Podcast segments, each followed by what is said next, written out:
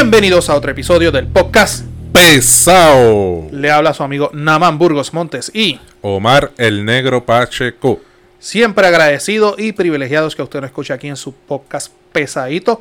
Que les recordamos que nuestras redes son Eh, el podcast Pesado, Facebook, Twitter, Instagram, YouTube. El podcast Pesado.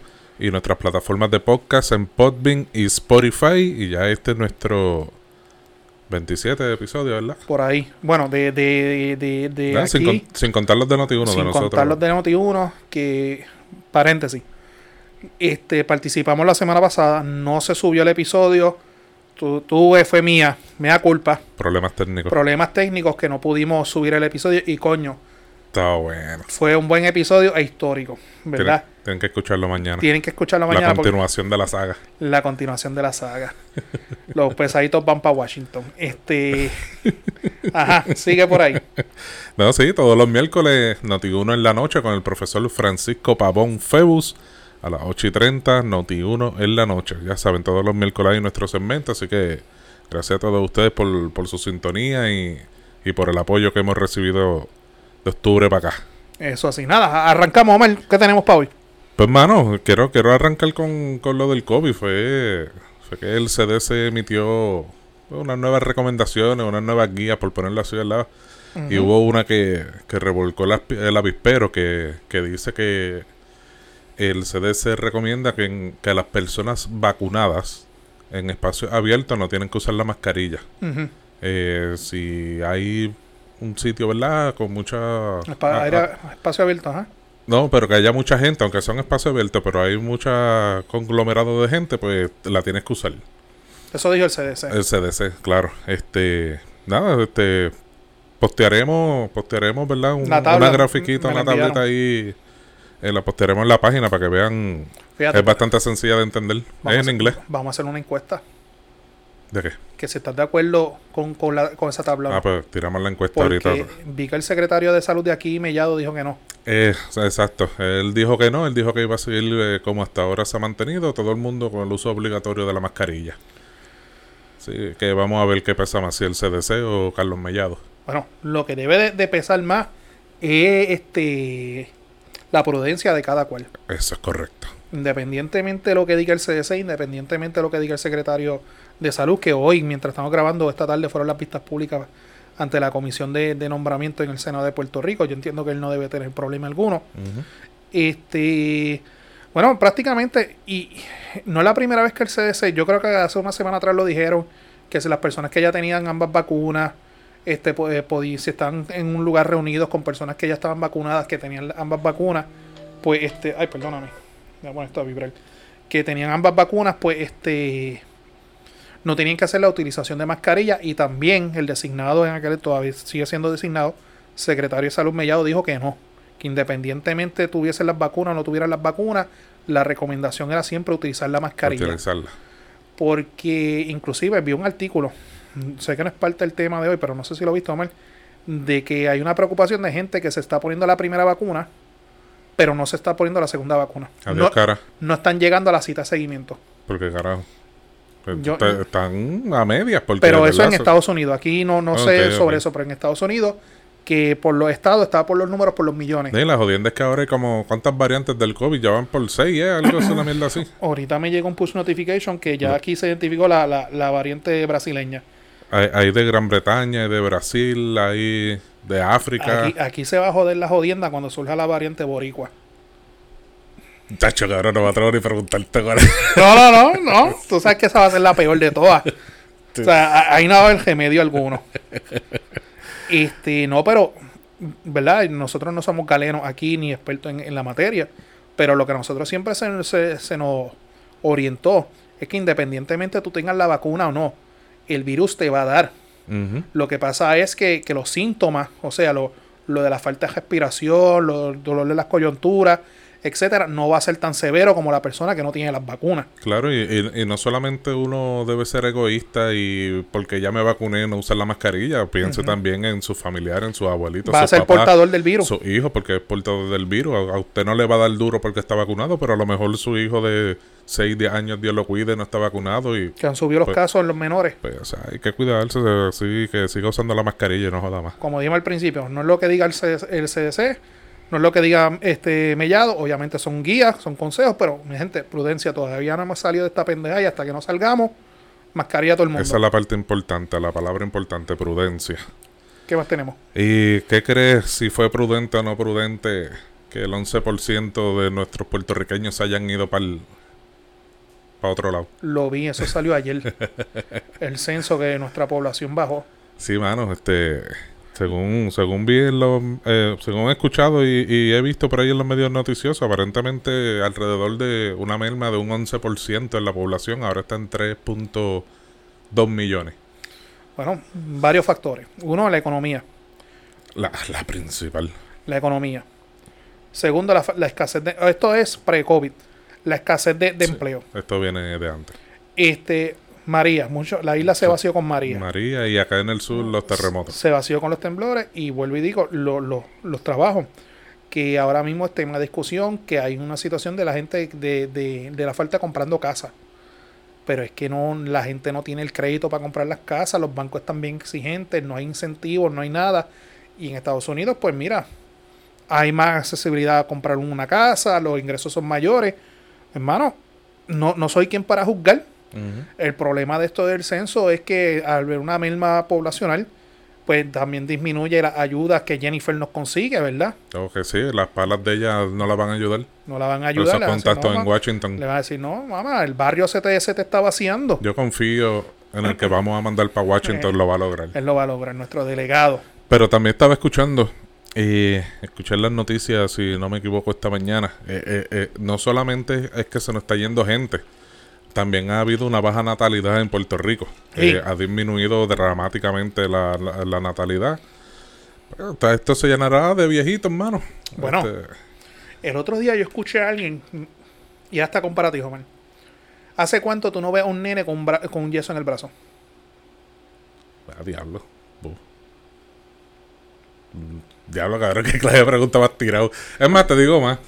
Mi hija, Dios me la cuide, tiene 19 años y se rompió un bracito cuando tenía 8, 9 años. Hace 10 años, pues no veo a un niño con Pues yeso. el, pa- el, pa- el pana mío me dice, no, ven acá. ¿Qué cara tiene que ver con la... No, no, él me dice, pues cuando nosotros nos criamos era normal ver a alguien en el vecindario, en la escuela, con, con un yeso en el brazo, que todo el mundo Ah, sacó sí, a porque jodíamos y brincamos. Era- Papi, yo me rompí los dos brazos. Tú ibas, Uno a, en cuarto grado, y el izquierdo en cuarto grado y el derecho en sexto grado. tú ibas a los centros comunales, a, a los centros de comerciales, tú veías nenes con, con- o sea, era una caída en la bicicleta, whatever. ¿Hace cuánto tú no lo ves? Porque no hay nenes, no hay niñez ya. Y los que hay están en su casa encerrados. Y, que este, y la, la población y, y ha bajado. ha bajado. Bueno, primero, el factor económico. O sea, yo no tengo hijos, yo tengo los dos pejos, tú tienes hijos, pero es una tonga. Ujú. Jala, Es verdad, mano. jala. O sea, no, no lo juzgo, cada cual con, ¿verdad? con su situación. Y si hay también una emigración a Estados Unidos, pues el tiempo le dio la razón a Rogelio Figueroa. ¿Qué dijo Rogelio? Rogelio, que había que, que de- chichar. ¿No te acuerdas? Sí, diablo. ¿Verdad? Verdad, es Eso fue para el es verdad. 2012, Hay lo que dijo. que Puerto. Rico, se, para mejorar la economía, Tienes había que reproducirse. Bueno, vamos a ver por qué. ¿Verdad? Se, se, se escuchan rumores otra vez de otro incentivo, un estímulo económico. Pero hay países en Europa y en Estados Unidos se está pensando hacer eso, porque también esto está pasando en Estados Unidos, de incentivar y dar este incentivos para que las personas tengan hijos. ¿Serio? Si es así, Yo me operé. Aprovecha tú que no te has operado. Todavía, todavía, todavía estamos disparando. Pero, pero no, no, pero. Bueno, los cierres de la escuela. Ese es otro factor.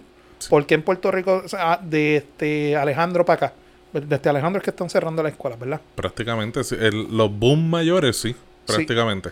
Porque, siempre se ha hecho por, por, la historia, pero eran escuelas esporádicas, una que otra. Y, pero hubo un boom de Alejandro para acá. Y vamos a ser realistas, la gente decía, no, que me están cerrando la escuela de la comunidad, que si la escuela del barrio, la estaban cerrando porque no era costo efectivo. Porque una escuela que quizás te tenía 80 nenes en el barrio, en el sector whatever, solamente te tenía 10 o 15. Y lo que se gastaba en nómina, lo que se gastaba en lujo, alquiler, lo que sea. O sea, la escuela, la merma ha bajado un montón. Sí, eh, tampoco es parte del tema que tenemos para hoy, pero esto, esto es así, así el podcast pesado. El, el, problema de ese cierre de escuela fue la falta de planificación real de, de, porque, por ejemplo, cerraron la escuela, qué sé yo, de Rubia para mandarlo a dónde, acá. Rubia en Yauco, para la gente que no escucha fuera de Yauco. Exacto, Rubia en Yauco, eh, el norte de Yauco, de los tres barrios que hay en el norte de Yauco, pues ese es uno de ellos. Que está lejísimo. No es donde están las casitas pintadas, para la gente que no está escuchando. no, es el cerro. Es el cerro. Este. ¿Y a dónde iban a mandar esos nenes? Porque, o sea, la transportación para esos niños es difícil. no, no, no, sí, Yauco es un pueblo complejo topográficamente hablando. Eh, pues, mano, hubo cosas que no planificaron bien, pero eso es harina de otro costal que carajo. Julia Kelleher. Pero, pero sí, tienes razón. Tienes razón. ¿Qué más hay? Eh, Nos vamos para Sabana Grande. ¡Uh! Calientito. Ahí. Calientito. dame luz. Bueno. A esa noticia que. ¿Cuándo bajó eso hoy? Hoy mismo, antes de nosotros comenzar a grabar.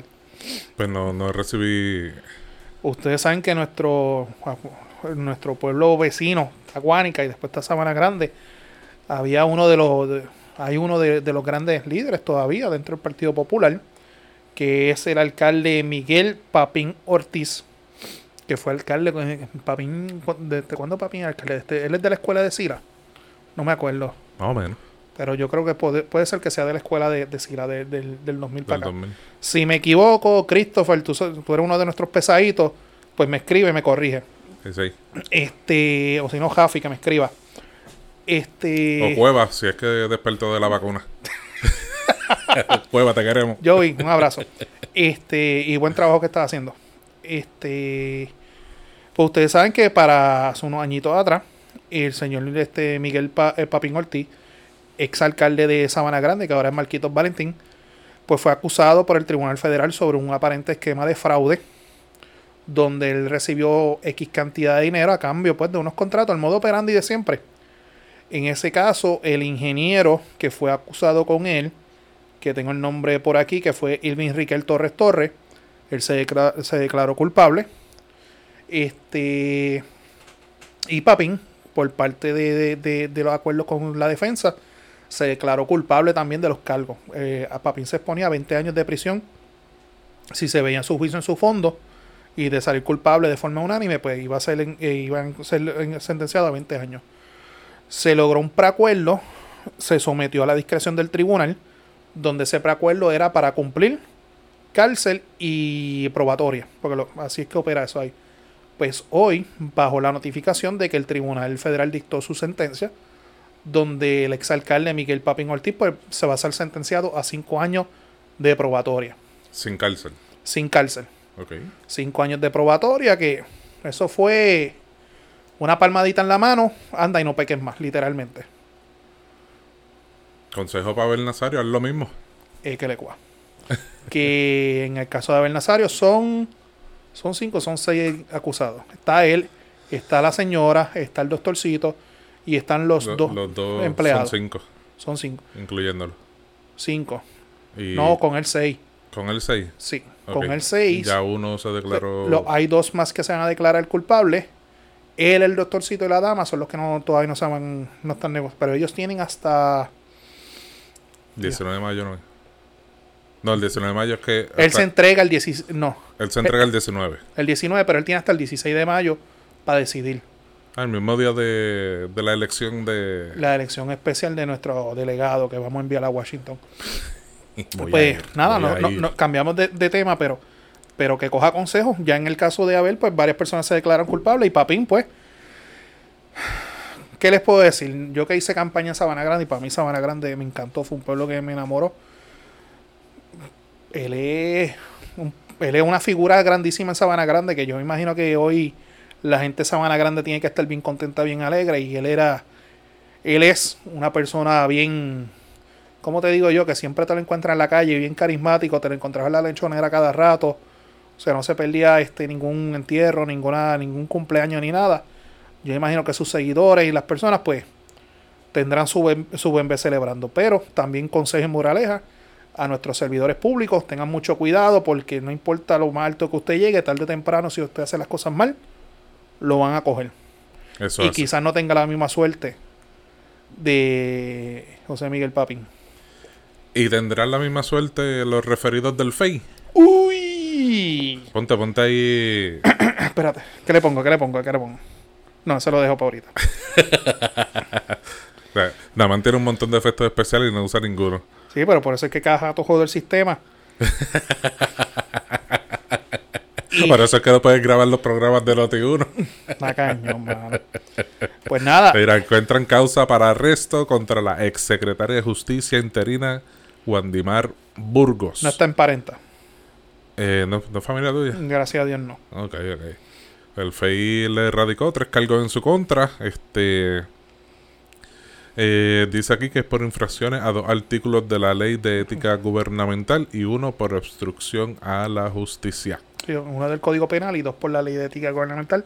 Y los dos se encontraron causa. Este, bien importante, hay que hacer la aclaración. El día de ayer fue la regla 6. Regla 6 lo que quiere decir es, no necesariamente que usted es culpable, lo que significa es que se necesita una cintila de evidencia que posiblemente se cometió un delito y que posiblemente fue usted el que lo cometió. Y ahí mismo se fija fianza, porque dice aquí que Sí, le ahí mismo te 10.000. ponen la fianza. 10 mil. Si son delitos graves, si no tienes para pagar la fianza, pues que es una discusión de fianza que siempre en los medios hay. La fianza es una garantía de que vas a comparecer al proceso judicial, al final del trámite se devuelve el dinero. Y recapitulando un poco, recuerden que Wandimar Burgos fue la secretaria de Ex justicia que, de, de fin de semana. que, que duró tres días eh, con, bajo Wanda Vázquez. Ok, ok, ok. Po- ok, vamos, vamos, vamos por parte. Para que la gente sepa de qué es lo que a Wandy Mar se le está acusando y lo raro de este caso. Lo raro de este caso, porque lo más importante es que nosotros tuvimos la oportunidad de leer el informe del panel especial del FEI, del fiscal especial independiente. Acuérdense que cuando usted es servidor público, el Departamento de Justicia coge la querella, pero lo tiene que referir al panel especial, el panel del de fiscal, Fiscal. espe- especial independiente. Ellos son los que evalúan y deciden si radican o no radican los cargos. Y ellos, y ellos tienen unos fiscales que son fiscales que la práctica se conoce como verticales. ¿Qué quiere decir vertical? Que coge el caso desde el saque y lo lleva, o sea, el mismo fiscal todo el tiempo, que se conoce el caso de memoria. ¿Qué fue lo que pasó con Wandimar? Ustedes recordarán cuando hubo la situación con, con- con la ex este, secretaria de salud, que era la mamá, este, ¿cómo era que se llamaba ella? Que fue para el caso de, de- ay, de las pruebas Fatula, este, tengo el nombre en la, en, en la lengua, este, que la hija era secretaria de justicia, Denis Longo. Denis Longo. Eh, Denis Longo era. Ella era la secretaria, la mamá. Este. Dale pichón. Dale continúa. pichón. Cu- Cuando que ella, el nombre. ella es la que hace referido por lo de las pruebas fatulas. Ahí es que la gobernadora le pide la, la renuncia, le quita la confianza a la secretaria de justicia y la secretaria de justicia es la que entabla la investigación en contra de, de la gobernadora de Wanda Vázquez. Ustedes se recordarán de todo el revolú que pasó ahí. ¿Qué sucede?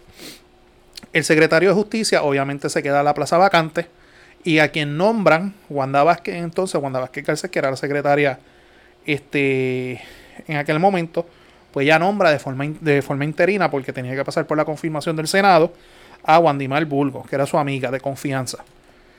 Y según lee el informe de Fortaleza, a Wandimar le dan instrucciones que el informe, que estaba preparado para radicársele cargos para la investigación en contra de Wanda Vázquez, ella lo detuvo, o sea, abusó de su poder, lo retuvo, aparente y alegadamente, según dice el informe, ella escaneó el informe, ella escaneó el informe y se lo envió a la gobernadora en Fortaleza. O sea que eso es un expediente confidencial. Confidencial. O sea, eso es lo que se conoce en la práctica como el sumario del fiscal. Y por eso entonces refirieron a Wanda Vázquez a ética gubernamental. A eso voy. Ok.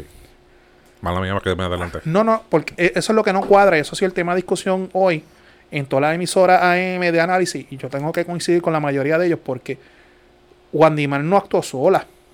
Wandimar actuó por instrucciones de su superior, su jefa, que era Wanda Vázquez. Y acuérdense en que Wandimar fue secretaria de justicia, la nombran jueves y ya Marta estaba fuera. Ella durante el fin de semana es que hace el chanchullo que, que hizo. Pero ella lo que hizo fue por instrucciones de. ¿Y por qué a mí? O sea, me pongo, me pongo los zapatos de Wandimar. ¿Por qué carajos tú me acusas a mí y a ella no? ¿Pero qué dejó Wandimar? ¿Wandimar la tiró al medio? A eso hay que ver.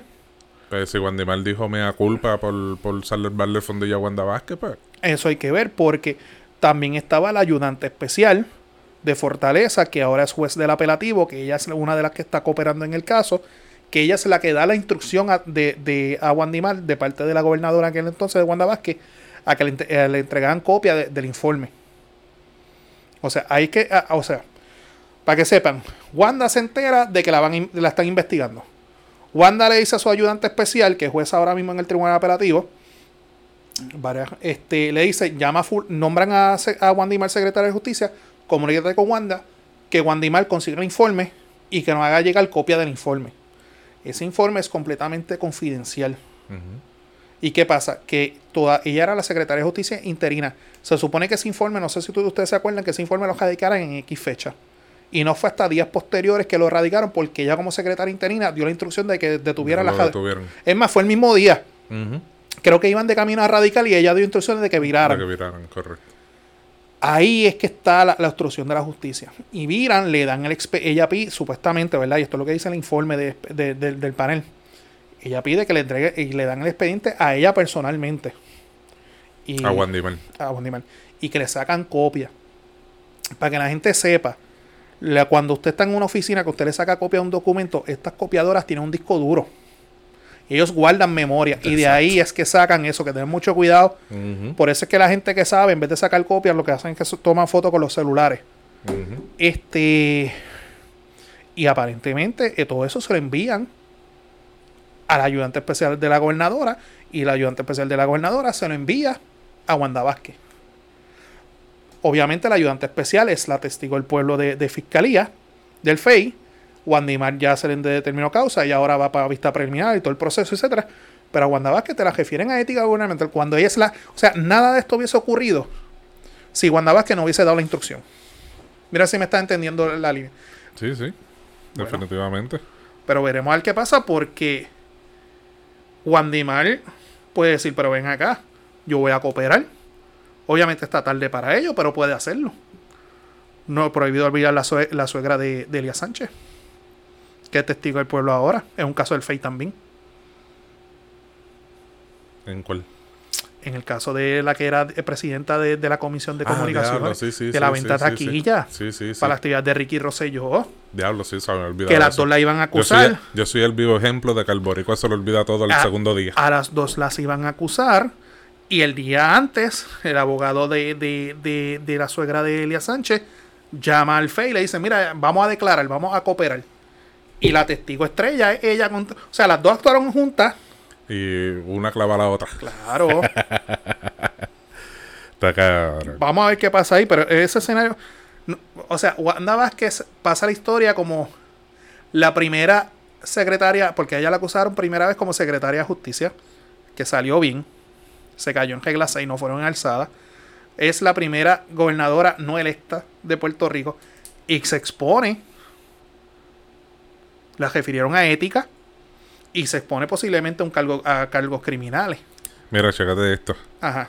El FEI, además de a Wanda Vázquez, refirieron también al exsecretario de la Gobernación, Antonio L. Pavón Battle, a la exsecretaria interina del Departamento de Justicia, Wandimar Burgos, a la exdirectora de la Administración de Desarrollo Socioeconómico de la Familia, ATSEF, Surima Quiñones Suárez, y a la exsecretaria del Departamento de la Familia, Glorimar Anduja Matos. En síntesis, los FEI manejaron tres, inve- tres investigaciones entrelazadas. 1. Los hechos denunciados por Andújar Matos sobre la acción en su contra tras remover de su puesto a Quiñones Suárez. 2. Todos los hechos relacionados con la fallida entrega de este caso al FEI con la violación de la confidencialidad del informe, que era lo que tú estabas explicando. El sumario. Ajá. Ajá. Tres, un conflicto de intereses de, intereses de Burgos Vargas del que se advino en conocimiento por documentos recibidos tras una acción judicial en el Tribunal Federal de San Juan. Esto va a estar bueno, va a estar interesante. Vamos a ver si los pool políticos les va a funcionar a toda esta gente que tiene ¿verdad? a su partido en el gobierno. Pero me deja rascando la cabeza, o sea, todo el mundo lo refiere al FEI menos a ella. ¿A quién? A Wanda. No, Wanda está en el FEI también. No, no, pero ella la refieren a ética. Ah, no, pues. Sí, es cierto, cierto, cierto. Sí, Lo que yo pues. leí fue para ética. El Sí. Refiere a ética. Te- sí, te entendí, perdóname. Hermano, ya tú sabes. Tiene que haber una mano negra por allí Va- tirándole la vamos a ver qué pasa. ¿Qué tenemos? Pues, hermano, eh, tenemos un temita más. ¿Cuánto llevamos? No, vamos bien, 25 minutos. Ah, está bien. Este tema también va a estar bueno. Eh, no sé si has visto en, en días recientes que eh, hubo una nueva designación para secretaria de Educación, eh, la doctora Magali Rivera Rivera. Y, y me, me está curioso eh, el, el tipo de ataque que se le ha hecho, ¿verdad? Que he visto en los comentarios de las personas en las redes, incluso hasta de políticos mismos, eh, descalificándola por el simple hecho de, de ser PNP y estadista, de participar en eventos políticos y todas esas cosas. Eh, yo, por lo menos al día de hoy, no he visto, ¿verdad?, que se haya discutido en sus fondos su- sus méritos profesionales, académicos o lo que sea. Hoy, hoy ella estaba en Rubén Sánchez y se defendió como gato boca arriba, este, ¿verdad? De, de todas las cosas que están pasando, pero, pero pues, mano, este, yo no sé qué, qué, qué opinión tú le tienes a eso, pero tú crees que el, el ser, Vamos. independientemente sea estadista o no, el, el- el ser un activista político, te, te, te descalifica de alguna posición? Ok, vamos, vamos, vamos a leer el comunicado que salió de Fortaleza. El gobernador nombra a la doctora Magali Rivera Rivera como secretaria de Educación. 21 de abril del 2021, hoy estamos a 27, han pasado varios días ya.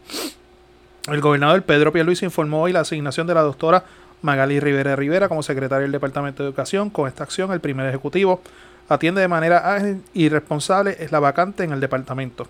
La doctora Rivera Rivera tiene más de 30 años de experiencia en el sistema educativo y posee conocimiento en el área docente, no docente, perdón, y administrativa. Además, su trasfondo incluye haber trabajado con presupuestos, fondos estatales y federales.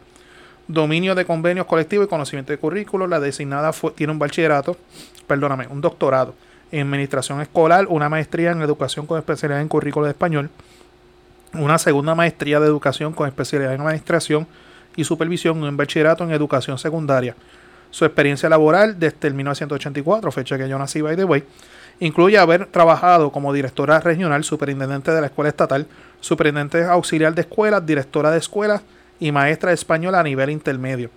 La capacidad de la doctora Rivera Rivera, su calidad humana y su compromiso con la educación con nuestros niños y niñas se evidencian en su larga trayectoria en el Departamento de Educación. Para este gobierno, la educación de nuestros niños y niñas es prioridad con esta designación. Estoy una vez más actuando con sentido de urgencia y procurando el Departamento de Educación cuente con, la con una persona con las cualidades y cualificaciones necesarias para impulsar todos los proyectos y metas comunes que tenemos en la educación de lo que son el futuro de nuestra isla, sostuvo el gobernador.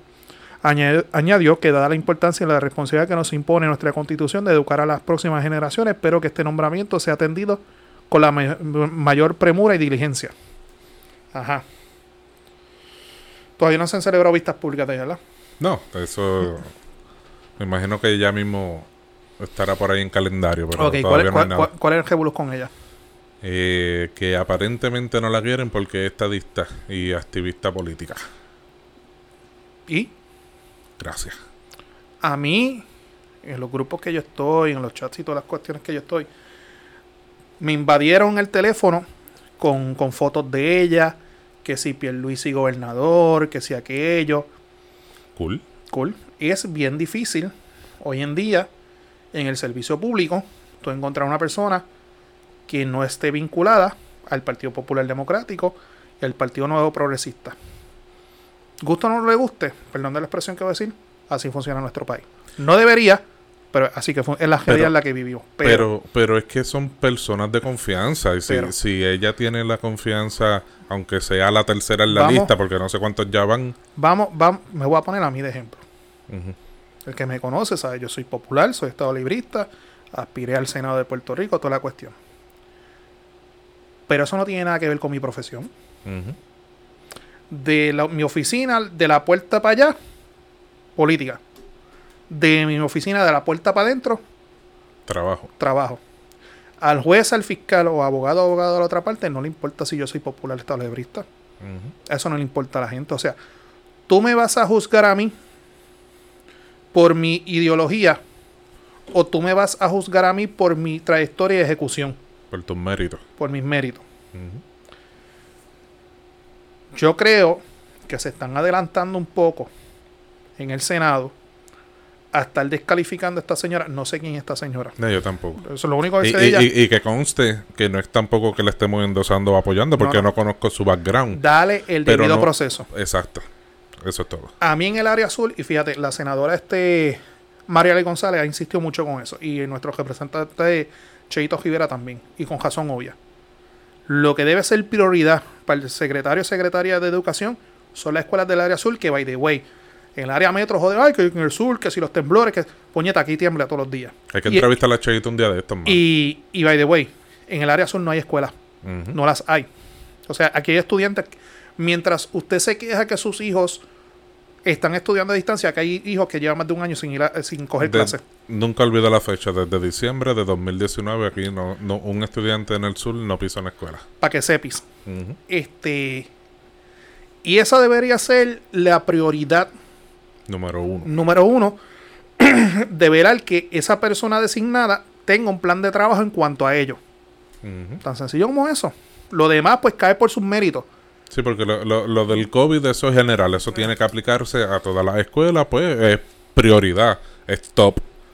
Pero si acá en el sur no me das escuelas para estar, pues no me hagas plan de COVID porque no tenemos escuelas donde llevar a nuestros hijos. Yo, senador, y, y María González eh, perdón la expresión, insistió mucho en eso con, con, la que estaba, que la retiraron, de cuál era su plan de trabajo para reabrir la escuela en Área Azul, y ella no, no, presentó un plan viable que convenciera, y por eso fue que María González de Saque dijo, no la quiero, vicepresidenta del Senado.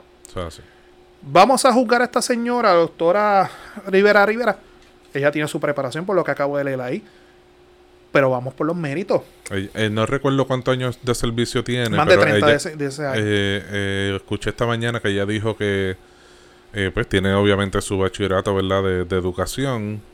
si mal no recuerdo era educación secundaria, pero si me equivoco, mala mía.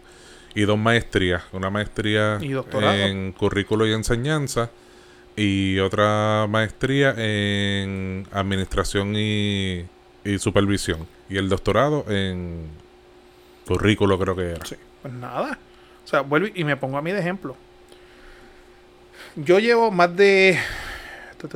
Llevo 12 años en la práctica. Y lo que yo hago en mi práctica privada no tiene nada que ver con lo que yo hago en mi vida política. Son dos cosas distintas. Yo soy igual, yo voy para 21 años de servicio con el gobierno ahora en mayo. Y nunca, nunca, nunca, gracias a Dios, me han tenido que llamar la atención por una cuestión política y siempre he hecho mi trabajo con mucha honra y orgullo. Júzcame por mi trayectoria, por mi ejecución, por mis méritos. No me juzgues por mi ideal político. Yo espero y, confío de que el Senado de Puerto Rico, la comisión de nombramiento, obviamente ahí está María González, ella va a estar pendiente de eso, de que esta señora tenga un plan viable. Porque si no, no va para ningún lado. Chacho, esa es la primera pregunta que le va a tirar Chayito Rivera cuando le diga, ¿cuál es su plan para mis escuelas del sur? ¿Cuál es el plan? Y viable. No decir, no, vamos a traer, no, quiero un plan viable. Si no, no. Estructurado.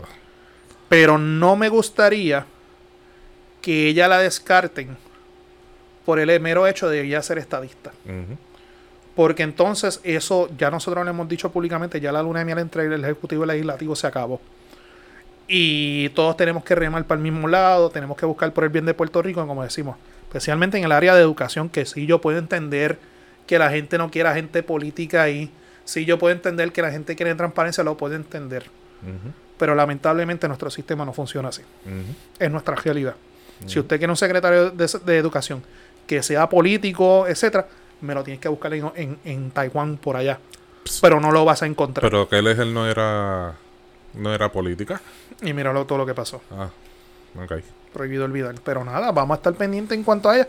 Por lo menos del currículo, obviamente sale de la fortaleza. la Mira, vamos, vamos a comprometer al representante del 23, Cheito Rivera, para esos asuntos de, de, la escuela y podemos hablar también con José Bebe Torres, que es el líder sindical acá en el sur. Y Los podemos Hacemos algo con ellos dos. Eh, eh, exclusivo para la escuela. Eh, exclusivo para la escuela. Fíjate, esa para, para meter presión, porque hace falta aquí que estas escuelas las vuelvan a levantar. Esa es buena. Vamos a hacerlo. ¿Qué más tenemos? Pues, mano, pues ya culminamos con los temas de hoy, pero todavía pienso en lo de mañana. Estoy loco que sea mañana miércoles. Ah, antes de eso, ¿vamos a hablar del tema del turista de, la perla? Dale, sí, bueno. Ya, los, si vieron, los que vieron las imágenes, eh, si, si se las enviaron por WhatsApp. A mí me la envía. Yo te la envié a ti, ¿verdad? Eh, no, me la envió otra persona. Este. Eh, brutal, brutal. brutal e innecesario. Sí, mano. Eh, desconozco, obviamente todo el mundo desconoce los motivos, razones y circunstancias. Dicen que fue por porque estaban comprando droga y les pidieron que no tiraran fotos y se pusieron potrones y se formó una pelea en Jabolú.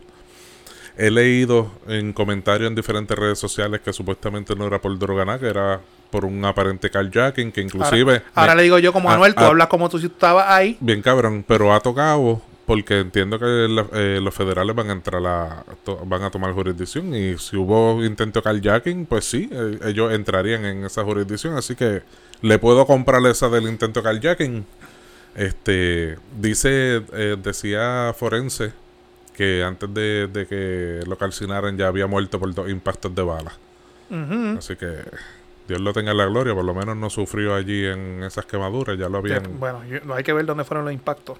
No, pero no decía así que ya había fallecido ah, eh, de dos impactos de bala antes de, que lo quemaran. Nada, antes de nosotros comenzar a grabar, pues salió el push notification de que se ha confirmado de que el, cadáver, el cuerpo encontrado en, en, Vega Baja, perteneció al joven de 24 años, el, de nombre Tariq Quadir Loat. Por mi madre, si no me dicen que es americano, pienso que es árabe. musulmán. Lo pensé también. Tariq, Tariq Quadir Loat. Mm, ajá. Pues nada, este. ¿Qué, puedo, ¿Qué podemos decir, mano? En las, en las redes sociales ayer yo, yo tuve que poner un estatus. Porque de verdad que la gente es bien ignorante o, se hacen. Estamos hablando de un ser humano. Independientemente lo que haya pasado, las circunstancias que en su momento las vamos a saber. Y el bichote de la perla no debe estar muy contento. No debe eso, ajá sean las causas que sean, mano, encojona en las redes sociales, ah, él se lo buscó. Eso es, como yo puse el estatua ayer, eso es como decir que la mujer que fue violada, ah, ella se lo buscó porque se vistió así o salió tarde en la noche sin estar acompañada, ella se lo buscó. No, papo, no. O sea, está hablando de una persona que es turista, que ya esto se fue a nivel internacional, las noticias, que, ah, ¿por qué tenía que estar en la perla? Pues, mano, si usted no sabe, la perla salió en el video de Yankee, salió en el video de, de, Luis Fonsi. Y es un sitio turístico que la gente quiere ir, la gente quiere bajar. Yo he bajado. La cancha de baloncesto la arregló Carmelo Anthony.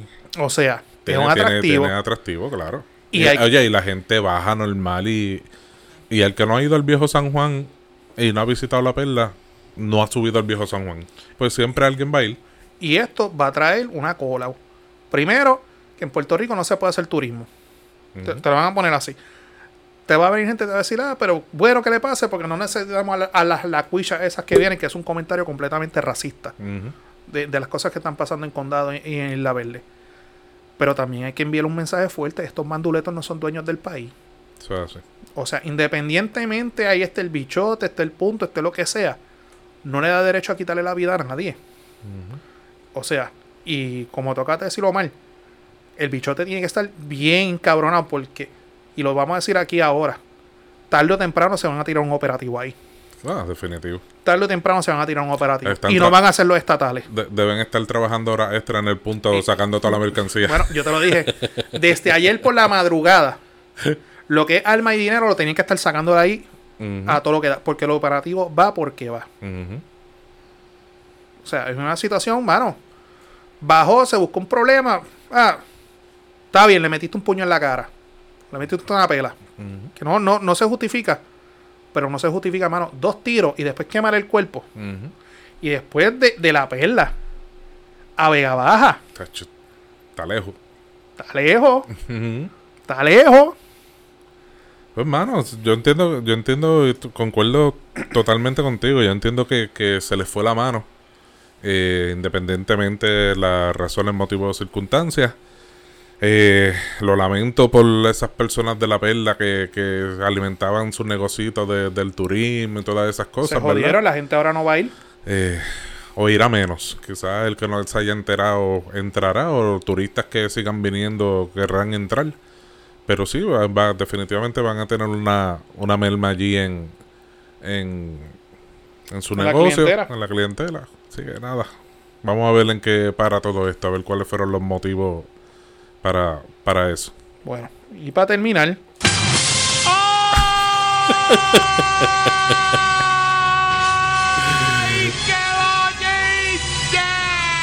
Cabrón, yo espero que no se te joda la consola, que apretaste el botón.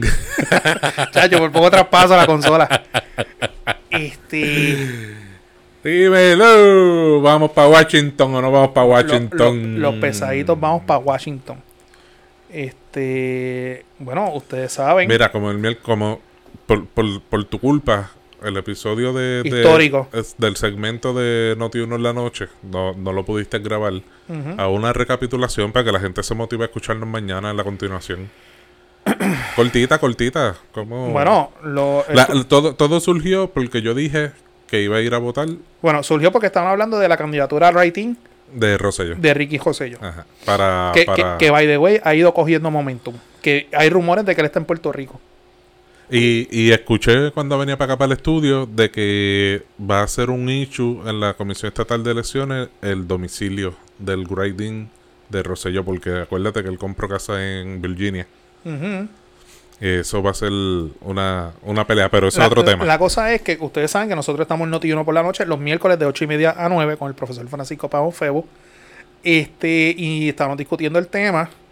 Y creo que fue Francisco preguntó si nosotros íbamos a ir a votar. Yo dije que no. Ajá. Yo dije Y Omar sí. dijo que sí. Y me preguntó, ajá, ¿por qué? Y yo, right in. Writing. Y no sé quién cara dijo que para votar por un PNP votó por un popular. Ajá. Y de la nada fui yo, ¿verdad? El que lo dije. Exacto. Y yo de la nada, pues, ah, pues si así, pues yo voy a ir a votar. Pues yo voy a ir a votar por fulano de tal. No vamos a decir el nombre. Ajá. Pues yo voy a ir a votar por fulano de tal. La cosa es que se formó, ya el programa se estaba acabando. Ajá. Se formó un issue y después de que termina el segmento de nosotros, hay un segmento que es micrófono abierto, Ujú. Que la gente llama. Los invito a que escuchen ese. A nosotros no- no- ahí nos acusan de socialistas, de comunistas, demagogos, que es la nueva, que nosotros somos hijos de Chávez, que estamos en la agenda de Fidel Castro. O sea, todo lo malo, usted.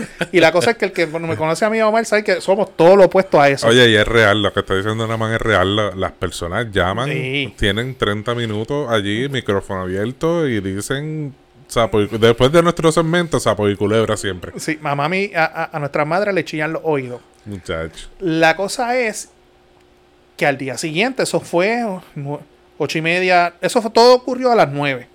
Las nueve menos 10 y de 9 para adelante hasta las nueve y media. Se acaba el programa de Noti en la noche, cierran los micrófonos, empiezan a textear que si chichichija, el relajo, porque era un chiste, era un relajo. Era un gelado. Pero de repente nació, ¿Qué, qué? nació un momentum Con promoción, foto, todo. y al día siguiente, jueves, me levanto, ya hay una página, no todavía había una página. Ah, estaba el, el sticker, estaba el eslogan, hay hasta un jingle. Hay un jingle. hay un jingle del, nomina- del- de nuestro delegado writing. Y la cosa es que eso así, ah, y la gente me escribía, yo sé que a ti también, Omar, te escribían, te Sí. llaman, mira, eso es en serio, eso es en serio, eso es en serio. Y yo, mira, sí, en serio. Porque para que se meta un PNP, mejor metemos un popular de los nuestros. Así mismo. Y la cosa es que hay gente que va a ir a votar. Sí. Hay gente que va a ir a votar. Oye, y, y personas de la alta cúpula del Partido Popular han comprado la idea. Han dicho, coño, no es por nada, pero debíamos de desde el principio haber metido un popular ahí. Y nosotros, pues, ¿a dónde enviamos nuestra factura de, de asesoría? y yo lo invito mañana.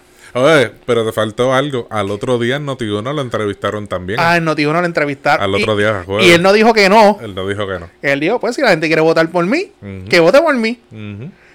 Este, y la cosa es que ya varios directores de campaña, diferentes candidatos que tengo en confianza, me han dado forward de mensajes que están enviando los chats en los grupos. O sea, la bola de nieve ha ido creciendo, creciendo, creciendo, creciendo, creciendo. Y yo sé que mañana, en Notiuno en la noche, 8 y media, 6.30 am, 9.10 am, los del área azul, este, vamos a tocar este tema otra vez Definitivo. lo vamos a tocar otra vez. Y lo- nuestros viejitos van a llamar después. Este. y seguimos hasta el 16 de mayo con la campaña. Así Porque es. ya no podemos parar. No, hay, hay que seguirla. Hay que seguir. Y si usted quiere saber quién es Y- el candidato rating, Y si él se quita, como quiera, lo va a dar el voto. no, él no se va a quitar. Ya yo hablé con él hoy y él sigue. Ah, ok. Él sigue, él sigue en el trabajo de él. Hay personas que hasta van a ir a votar. Ahí me huele. Y vela que te lo diga así, Omar. Esto va a llegar a un punto que a los funcionarios de colegio le van a dar instrucciones de que velen que populares no vayan a votar. Vela que te lo estoy diciendo. Ojalá. Tú sabes el hecho tan grandioso que se va a formar por Tú no me puedes negar el voto. Claro que no. Vas a ver, Claro que no. vas a ver que esto va a llegar a un punto de que le van a decir a los funcionarios de colegio estadistas, velen que lo popular que usted conozca, no- o sea, yo ya dije, yo voy a ir a votar. Yo voy a votar. Y yo y, sé, y advertidos están todos. Y que, yo que nos sé. escuchan y me conocen. ¿verdad? Va a ser un colegio por Nos pueblo. conocen. Me, imagino que sí. no, no- creo que tenga tanto Pues- ánimo la gente. Pode- vamos a ir a votar los dos juntos y nos sacamos la foto. Esa es buena. Y sacamos la foto de la papeleta. Esa es buena. Y la, y pues la cosa es que si usted quiere saber quién es nuestro delegado para Washington En, en manera seria. en manera seria, mañana escuche Noti1 en la noche, este 6:30 AM, 9:10 AM, que ese tema lo vamos a tocar. Así mismo. Lo vamos a tocar. Fíjate, y podemos hablar que pongan el jingle y todo de la campaña. hay, hay que hablarlo ya con, con Con producción, que, no nos, que no jodamos la ley electoral. Sí, sí, es más, exacto. Si no lo tiran, lo tiramos nosotros en el próximo podcast. Y lo entrevistamos también, que se joda. Esa- sí, pero vamos a entrevistar a los maestros primero y después a él. Ay, Dios mío. Dale, mi hermano. Pues mi gente, muchas gracias por su sintonía otra vez en este episodio del podcast pesado. Ya saben que pueden seguirlo en todas las redes sociales. Facebook, Twitter, Instagram, YouTube y nuestras plataformas de podcast, Podbean y Spotify. Y mañana, no te lo pierdas, Noti1 en la noche, 6.30 am a las 8 y 30 pm. Namán. Los pesaditos para Washington. Nada, mi gente, siempre agradecido. Nos vemos mañana. Estamos haciendo historia en Puerto Rico como siempre. No nos creamos, no es que nos creamos que somos pitonizas, que sabemos de lo que hablamos, mi gente. Así es. Nada, se me cuidan. Bye.